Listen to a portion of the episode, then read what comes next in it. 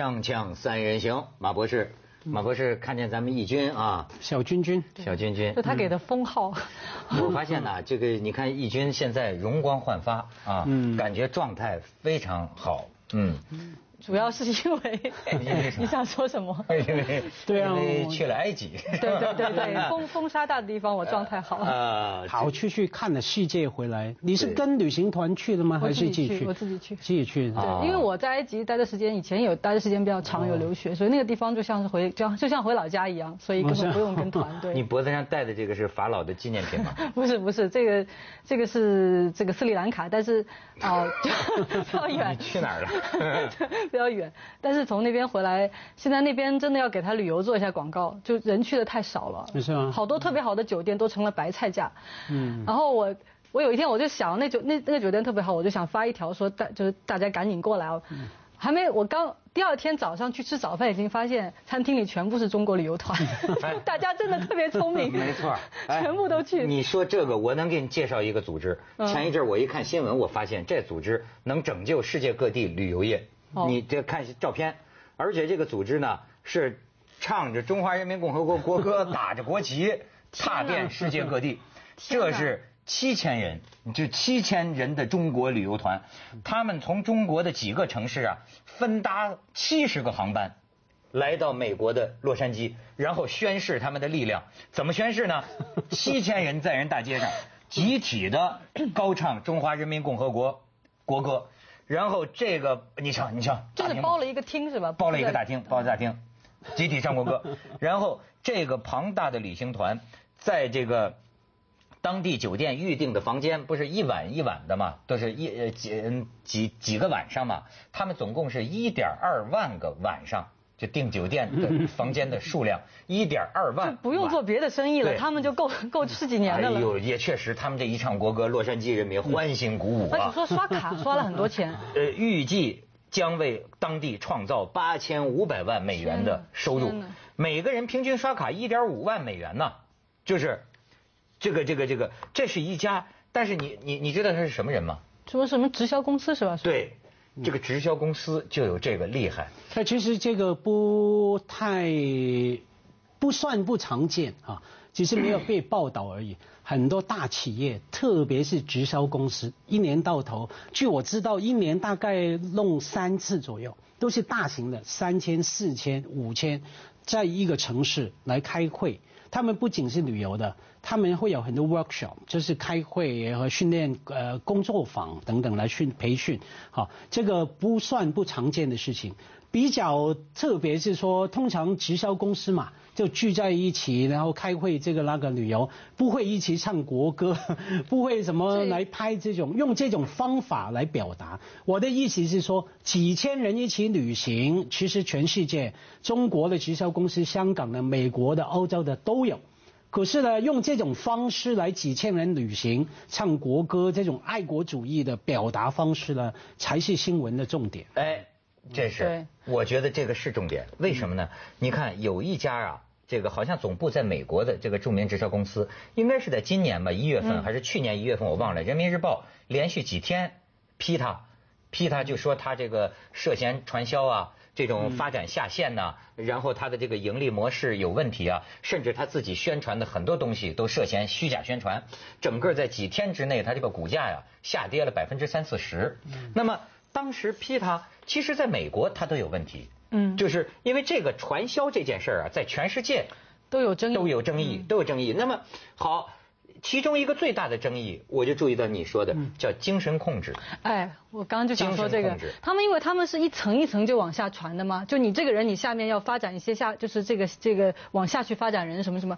我在很多很多年以前，大概十多年以前，我记得我们家有个隔壁邻居阿姨，就她是一个特别害羞的人，然后被带到了一个还是跟美国有关系的一个传销公司做化妆品的。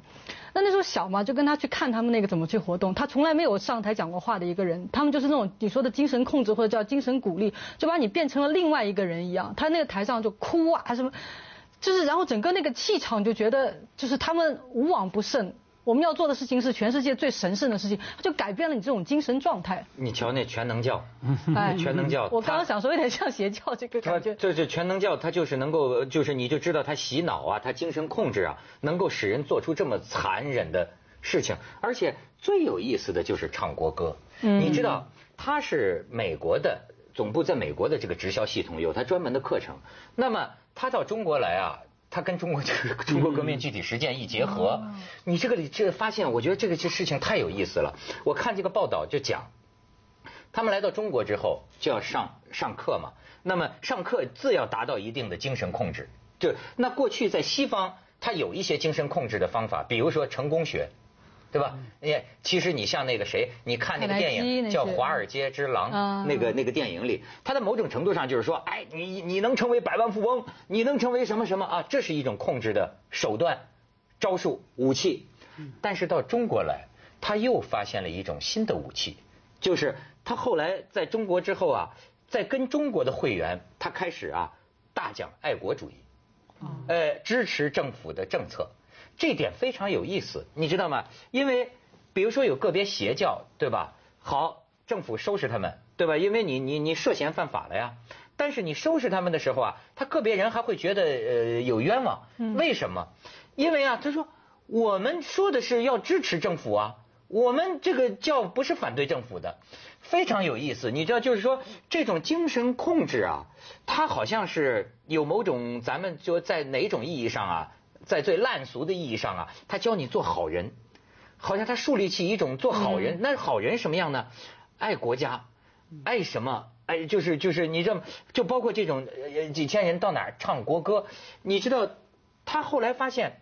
爱国主义也是一种催情剂。我觉得几个事情也不一定能够拉在一起讲了，像全能教、一些邪教等等，当然是非常不好，因为他们有宗教，讲到另外的什么有神力什么那个那个方面的哈。可是直销公司呢，我觉得你说他因为什么精神控制那个事情啊，没有问题啊。全世界的企业像日本，多多少少都有一些。日本呢，早上起来一起，中国很多企企企业都这样嘛，一起唱歌步操。没错，对不对？还有日本企业万岁，干巴爹这样对都要啊，还要尊重鞠躬挨打，这么好。我觉得要收回来是法规，假如它合乎法规，那就是可以存在的。假如它真的有违规的地方，那当然我们也可以退后一步，看那个规则到底有没有过时。比方说，有些企企业在全世界都可以存在啊，还上市了，那表示人家的的法规啊，对于直销这个事情，可能已经有新的法规，新的适合这个新的时代，可能在内地、在香港、在台湾有特殊的法规，它稍微不不符合，我觉得还是要回到法律那部分去去看。不能说哎什么什么他精神控制等等等，哎你做直销嘛，当然你推销不管是直销还要是什么什么推销都好哈，都要精神控制的化妆品，你卖化妆品，比方说我们看到大品牌的广告，不是请了什么大明星几千万来做呃形象代代言人吗？对不对？告诉你说什么一涂了就变白了变瘦了，哎。谁说的？减肥药等等哈，那个我我们觉得说有没有违规，有没有违反你商品的真实性？对，还有没有违反？对对吧？也是精神控制。对对举行演唱会，本质上也是在搞巫术。对吧？但是这好像是一种在法规以内的，对，要要要看法规了。现在中国企业的对这种这种文化，这种凝凝聚力的这种文化，好像我们现在越来越多看到什么一起跳操，一起干嘛？我有次碰到一件特别邪乎的事情，嗯，就是今年年初嘛，去那个博鳌论坛，博鳌论坛不是中国比较大规模的这样一个论坛，比较高级别，所所有的企业都想到那儿去露一个脸嘛。嗯。在洗手间碰到一个人，他是在那边做这个清洁工的。对你上来特别热情，给你拿完。然后他跟我说，我不是在这儿做的，说我们是我们这个服务公司，说我们是一个房地产公司，然后只专门是为这个大会来服务等等。哎，那小姑娘也很亲切嘛，就开始跟我讲，说我们这个企业多么多么的好啊，我们这个老板对我们非常好，说给我们的家人都给一些钱，就是每个月会给他家人寄钱，就是这种人人人就人情文化，就企业的一个人情文化。说这个会议完了还带我们去旅游，哎，是去旅游的这种方式。哎，我说你们这老板太厉害了，能够使得一个最下面的员工都可以来帮他去推销。这个哦，过了后来又碰到他，他然后说：“我带你去见我们那个老板吧。”什么？嗯，走到他们那个老板呢，他跟那个老板换了一个眼神，我忽然觉得，哎，怎么感觉是像又又又带来一个，你知道吧？又带来一个记者。后来呢，我们有有另外同事说，他们那个老板天天坐在我们的就是直播棚外面，就想去就想上节目的，就是我发现他的这种对员工的这种控制，这种传就是也不能叫传销了，这这种宣传的模式挺厉害的，应该 控制。这个这个控制里头啊，真是是很是很复杂的，有善也有恶啊。锵锵三人行，广告之后见。你看，我跟你讲，他人家报道里讲啊，直销使得大规模旅游成了他钟爱的宣传造势方式。呃，他会让直销员认为自己是在做伟大的事情，几千上万人，我有一种伟大的感觉，而且有光明的前景。直销企业鼓吹平等和爱，让直销员感受温暖。同时呢，呃，这个又有很多优秀直销员出国旅游啊，什么五星级酒店呐，呃，这一套激励手段。此外。在中国的直销企业还乐于将国歌、国歌、国旗等政治元素融入宣传。呃，这个你这新晋加入直销界不久的李阳也认为，直销是中国未来的机会。李阳是那个讲英语疯狂英语，他就加入这个。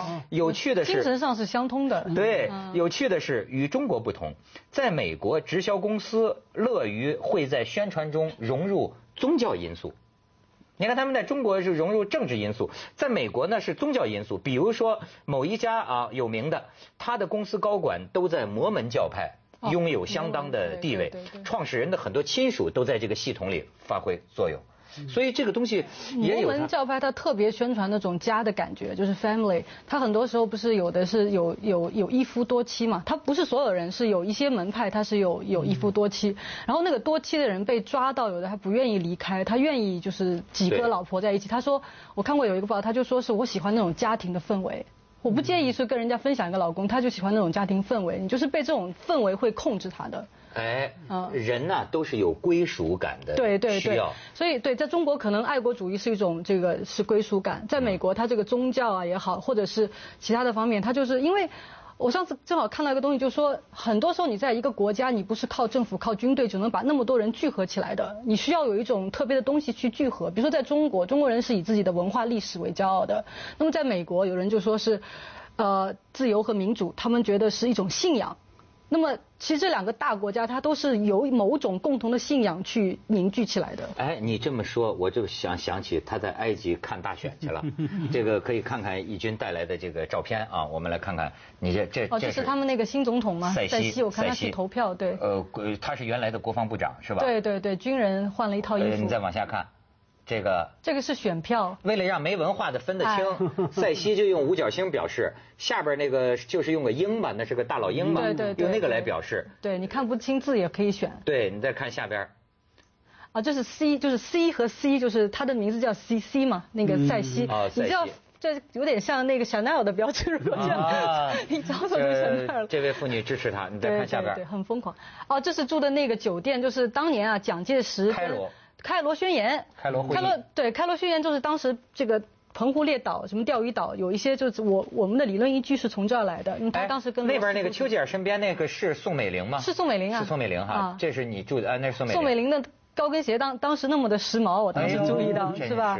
因为他为什么蒋夫人在呢？因为他要做翻译嘛。另外两位不用 不用翻译嘛。哦。但这是这个蒋介石全靠着宋美龄。这是我当时酒店的阳台看出去就是大金字塔。你酒店这个阳台是不是还没装修啊？是不是 不是不是样板不是什么楼啊？烂尾楼啊？烂尾楼哎，水泥墙。那种烂尾楼，人家就是这个风情，这是最好的酒店。你看到金字塔这有风景的房间，跟金字塔一个表现在才几百块港币，你不能相信。真的吗？白菜价。你看，你看，所以水池里面，这金字塔看着跟世界之窗没什么两样。对，中国现在不是搞了一个狮身人面像吗？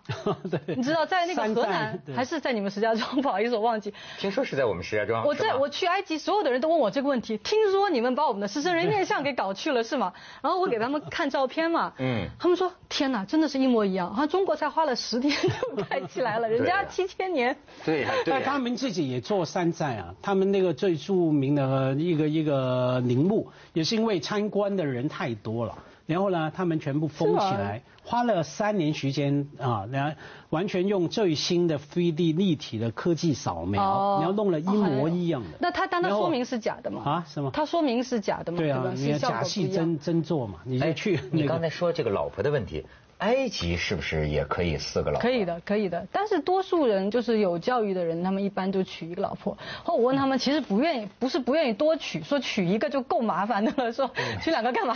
他们了解女人啊。他们了解自己。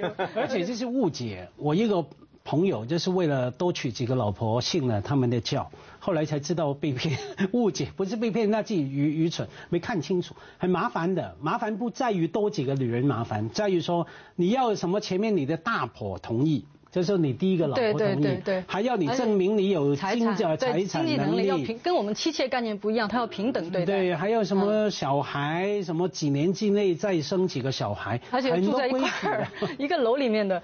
然后我那个朋友印度教以后半年就后悔了，在想退教，没办法退。我认识一个。个中国女的嫁给呃一个巴勒斯坦人嘛，她不好意思问说，她不能直问说你今后还娶不娶别的女人？她问什么？她说。你妈啊不，说你爸有几个老婆？说你爸有几个老婆？然后知道他们家也是娶一个的，然后才放心这样子。哦，要不怕儿子跟父亲学嗯。其实我觉得真正能够做到就平等相待，对几个老对几个老婆这样的男人啊，不是道德败坏的，他反而经常是高尚的。哦那多苦啊！那多苦，自私的男人不会愿意这样的，你知道吗？他这如果真能做做到，呃，那个你知道我见过一个是哪个国家，也是就是说可以娶四个老婆，那报纸头版当雷锋一样宣传呢，就采访啊，就说他是模范五好家庭嘛，他是怎么样对四个老婆平等相待，谁都没有怨言。会困难你听的困难死了，那送花都会送，会经常会你需要像周恩来一样的细致的脑子啊，你去考虑女人的这种各种各样的心思，你让他们都能满意。你想想，这是高尚的，这是高尚。所以文涛困难不在于男人这方面嘛，我觉得对男人来说蛮容易的。当然，要平等的意思啊，不是说我送你一万块的东西也要送你一万一万块等等啊，因为每个女人需要不一样嘛。比方说，OK，我跟你的关系是什么，那个部分我们做好，我跟你关系这个部分做好等等。我觉得男人都懂，也愿意这样做。最主要是说，女人不是，女人就要平等，所以男男人也要他们要平等的意思是说，呃也换一个角度来说，不好听的贪心嘛，我觉得都要，你最好的四万块都送给我，女人要分给他。女人要平等的潜台词是要独占。对啊 咱们先独占记着广告，锵锵三人行，广告之后见。好，我们现在就一帕的时间给女性发言。没有，我在你们刚才讲了这个三妻四妾的问题，我在想旅游是不是也是一种贪心哦？你在家里待的长了也要出去干。不，我今天其实我们讲这个直销公司七千人去旅游啊，我觉得对我来说蛮震撼，因为我最近比较关注就是中国人到外面去旅游这样一个话题。我在那个《经济学人》上一期看到有一个很震惊的数字，我甚至怀疑他可能不是很准确。他说现在中国人啊，百分之五的人有护照，但是全世界就是个人旅游的当中，十个人当中就有一个是中国人。他那个报道题目就叫什么呢？叫海滩上的中国人。说我在那里晒太阳，突然发现我旁边已经全部是中国人那种感觉。什么？所以中国的游客特别多。那么中国人是出去看什么呢？有时候我又觉得中国人出去好像不是特别关心外面的事情。你说七千个人出去，你你你看什么？你是除了买东西以外，你跟这这么大一个庞大的一个团，你跟外面的交流到底有多少？嗯其实我这次我去埃及也是，就是说我是主要是去回访我三年前就马拉克那个倒台的时候就，然后就有一些人嘛，我去回访他们的一些故事，就是三年了，就是他的这种变革到底是就是到底是什么样？我真的发现就是说，有的人升官发财，有的人家破人亡，好多故事都特别的惨。然后呢，我在那里我有呃我有遇到一个就是美国的作家叫何伟，可能您知道他不是写那个《江城》还有那个《寻路中国》嘛？他在中国，他们的那种写作方式在中国可能叫做报告文学，他们叫非虚构，他就扎在一个地方，用很长的一个时间段，就是三五年这样，去来看当地社会的整个的这种变化等等。就这种我在我觉得对我的冲击蛮大，就是我们的写作意识当中，经常还是到外面去看一些好玩的、呃惊险的经历啊，怎么样？你很少真正去发现这个社会里面对你有触动的东西，或者是说跟你自己的社会经验可以去有一些考察、有一些对比的东西。哎，那我问你，就是简单来说，埃及闹革命推翻了这么一堆的人之后，现在好了吗？比以前好吗？呃，就不能用好和坏来说。你从表面上来看，其实确实是更坏了。很多人都这样说。就有个人跟我讲，我以前到一个地方去办护照啊，我通路子用五十块钱，今年交两百块钱，就更腐败了。但是呢，你会发现有一些深层次东西在变。很多人对政治很失望，很多人都不谈论政治了。但是他们在做一些事情，什么呢？就是说，呃，原来我是一个就是中产阶级的人，我现在下面跟农民去接触，因为毕竟这个国家是个农业大国嘛。我怎么去帮助农民，帮他们种有机的东西啊等等？我把外面的技术给引进进来。我想在这个国家切切实实的做一些事情，而不去谈论政治了。我们，那他当然，他这个整个社会发生了很多很多变化，但是呢，人民就是说真正想变革变好的人还没。有权利，就是说他们没有力量去实现真正的改变，就是还在军人手里换。因为后来有人跟我说说，最重要的是说，能不能说等这一批人二十年以后，四就是四十多岁了以后，他们在社会上占据了主流的位置以后，他们可以去实现真正的的这个变革。像在欧洲，有不是有个叫一九六八那个 generation 嘛，他们以前是左派，但是就是说他们关键有一个什么呢？经济有百分之十的增长。你要变革，你翅膀下面有风，你会真正实现这种社会的改变才好。政治的好坏要。接下来为您播出《文明启示录》。哎，这个塞西这家伙抓什么一一万